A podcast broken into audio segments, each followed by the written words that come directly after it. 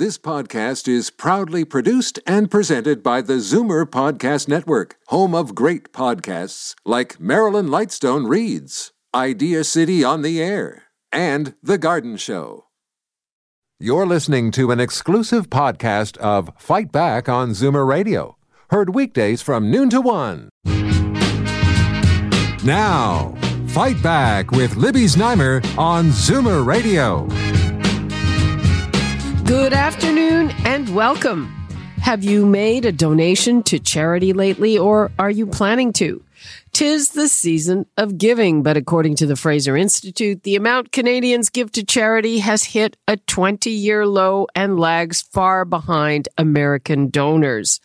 So please let me know what your thoughts are on this 416 360 0740 toll free 1 866 740 40. I want to drill down on this to see what's going on. And I'm joined by Finn Poschmann, resident scholar at the Fraser Institute. Hello, Finn. Hello, Libby. Good to hear from you. Uh, so, were you surprised to see this drop? I was surprised by the drop, uh, mildly at least, but not shocked. So uh, let's put it in context if we can. Uh, about one in five Canadians uh, itemized uh, deductions to charity or list deductions to charity on their tax returns. Uh, and on average across the country, uh, we donate about half a percentage of our total income to charity. So, so that's, that's a starting place. But as you said off the top, the number's been dropping a lot since 2006. And why is that?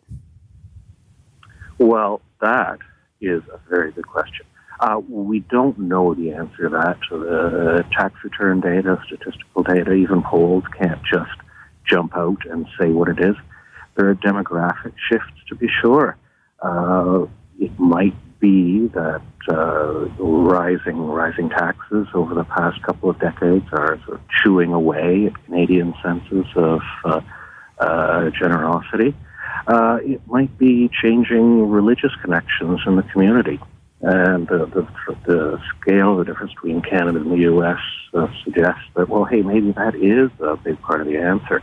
Uh, Americans, by the way, say that they attend church regularly at more than twice the rate of Canadians. Perhaps that's a connection.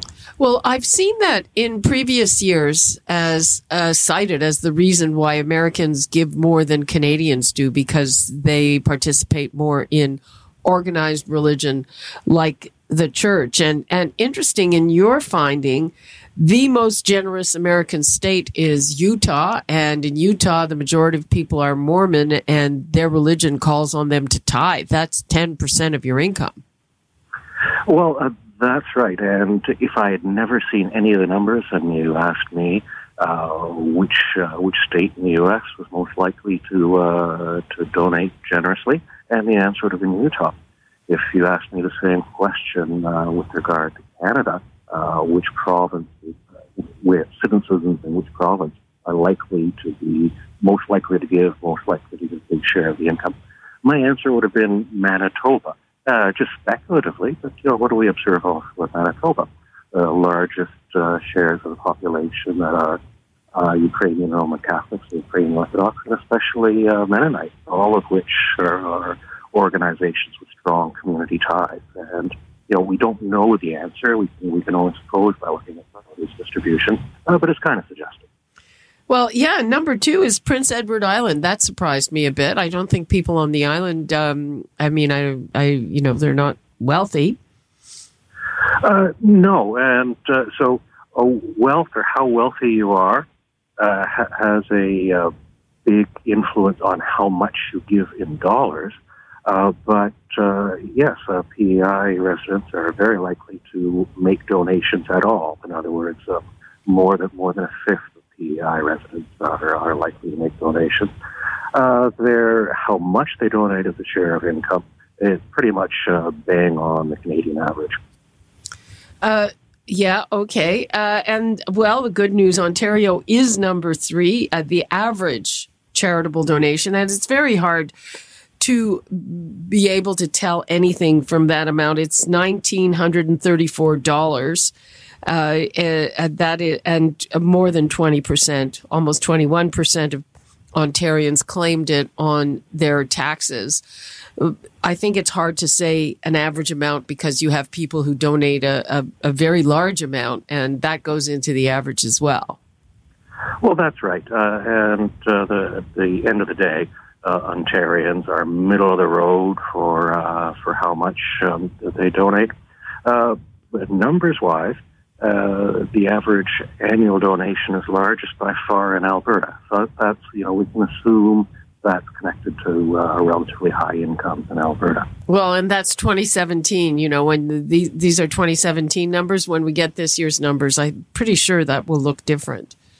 Well, it's, uh, that's a good observation, Libby. Uh, but remember, the uh, incomes were already changing in Alberta in uh, between 2014, 2015, 2016 uh, owing to uh, collapse in oil prices and uh, shutting down of a lot of investment in the market. So that's part of the story, uh, but not uh, but not the whole story. And and between Canada and the U.S., there are other big differences too. Uh, for instance, the U.S. has a lot more rich people.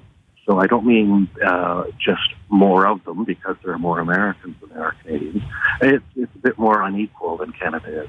So that means you have a lot, uh, many more numerically, uh, collections or families that have a lot of money to give away, that uh, they're interested in uh, doing within the communities, or that they're contributing to uh, foundations of one kind or another. And another difference, too, is that the Americans have an estate tax and we don't. So, in other words, uh, when people pass on to their families uh, wealth in the U.S., there's uh, for large large donation, or rather for large inheritances or large estates, there's a big tax hit that the U.S. gets uh, that we don't. And if, if you figure that people would rather give money to people that they like, like the community, uh, like their religious group, or like their family and friends, as opposed to giving money to the IRS in the U.S., uh, that might be part of the story too. Okay, I'm going to take uh, an interesting question. Good question from Ted in Pickering. Hi, Ted. Good day, Libby. Go ahead. Uh, I will go with my question, and I will cut you loose, and I'll let you, uh, your okay. guest, explain this. Okay. For tax reasons, when my wife and I file, we claim all the charitable donations under one of us, not both of us, because there's a monetary advantage to that. So when we talk about 20%, are we counting as two Canadians contributing or only one? Good question. Finn? Oh, uh, tax filers are reporting individually in Canada, so we are going from the tax filer perspective. So the the answer is, uh, while you might have pooled them between, or the while the caller might have pooled them between him and his wife, if it's claimed on his or her return, it's going to be shown only on one return, and we can only report that. But you've always done it the same way, right? Finn? Yes. Okay, so that that so I this skews it a little bit that it's actually more than twenty percent if there are couples involved. Oh, it, as uh, uh, as a share of the population who are making contributions, uh, that's uh, that's fair to say. If my wife and I both uh, both make a donation, but it comes out of her bank account as opposed to mine, it doesn't really matter that much. It's going to uh, show up on on one return or the other. So, so that's correct when it comes to share of income donated, that's unaffected by the distribution that we're talking about. Okay. And uh, Ted, it looks like you're still there. Are you planning to make contributions this year? Yes, we make contributions every year, and it's just uh, something we take a bit of pride in. Thank you for your time, Libby. Okay. Bye bye. Bye. Is the economy a big factor in this? Are there people who just make their donations every year? Or is it, is the, you know, we hear that the economy might be slowing down. Is that a factor at all? Uh, it may be. And one of the hints that uh, suggests that's the case is uh, the fact, as I mentioned earlier, Libby, that uh, Albertans gener- uh, are give the largest donations in dollar terms. Uh, Albertans tend to have higher incomes than most Canadians across the rest of the country. So distributions like that are uh, are pretty suggestive. Uh, you, you, do have outliers. Uh, for instance, Quebec's average dollar donations are very, very low, uh, and it's kind of in the middle of the pack in Canada income-wise. So it is uh, it low uh, contribution-wise, but there may be other reasons for that. For instance, um, the degree of attachment to churches, for example, other cultural differences, views about whether and how you should uh, give to charities. Uh, that would be part of it as well. Mm-hmm. And do you see? I don't. I don't know if you looked at charitable sectors, but uh, is there a change in the kind of things people donate to? That is an excellent question, and um, it's part of it may be part of a bigger story about the declines in uh, in donations over the past decade or more. Uh, when I talk to the larger charities, one of the things they say is, well, they're really being creamed, uh, and you can see this in their financial statements, uh, by shifts in the way people are giving. In particular, uh, distribution of information through the uh, through the internet, through the web, enables a lot of people to to make uh, direct donations, direct grants to causes or events or groups that they favor anywhere in the world we have evolving payment systems that make it very easy for them to do so. So let's look at something like uh, a recent large hurricane in the Bahamas. A big appeal goes out.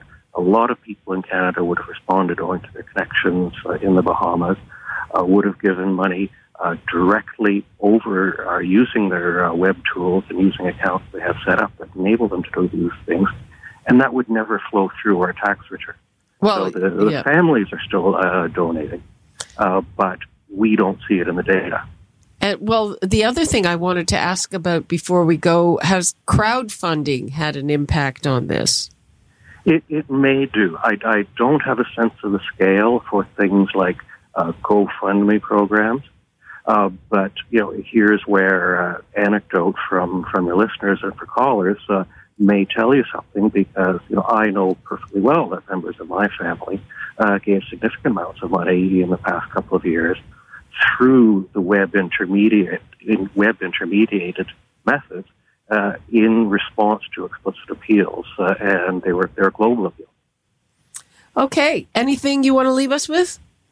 Well, it's a really interesting story. Uh, the the numbers that are reported on our on our tax returns they said, uh, you know, it's, it's, it's a little bit depressing in that sense to see the declines in the share of incomes.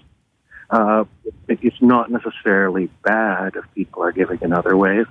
And um, as to the regional differences, look, there are cultural differences across Canada. There are cultural differences uh, between the U.S. and Canada, and it's part of the story. But uh, none of us has uh, has all of the story. Okay, Finn Poschmann from the Fraser Institute. Thanks so much for that. Always good to talk to you, Libby. Okay, bye-bye. Bye. You're listening to an exclusive podcast of Fight Back on Zoomer Radio, heard weekdays from noon to one. You're listening to an exclusive podcast of Fight Back on Zoomer Radio, heard weekdays from noon to one. You're listening to an exclusive podcast of Fight Back on Zoomer Radio Heard weekdays from noon to one. This podcast is proudly produced and presented by the Zoomer Podcast Network, home of great podcasts like Marilyn Lightstone Reads, Idea City on the Air, and The Garden Show.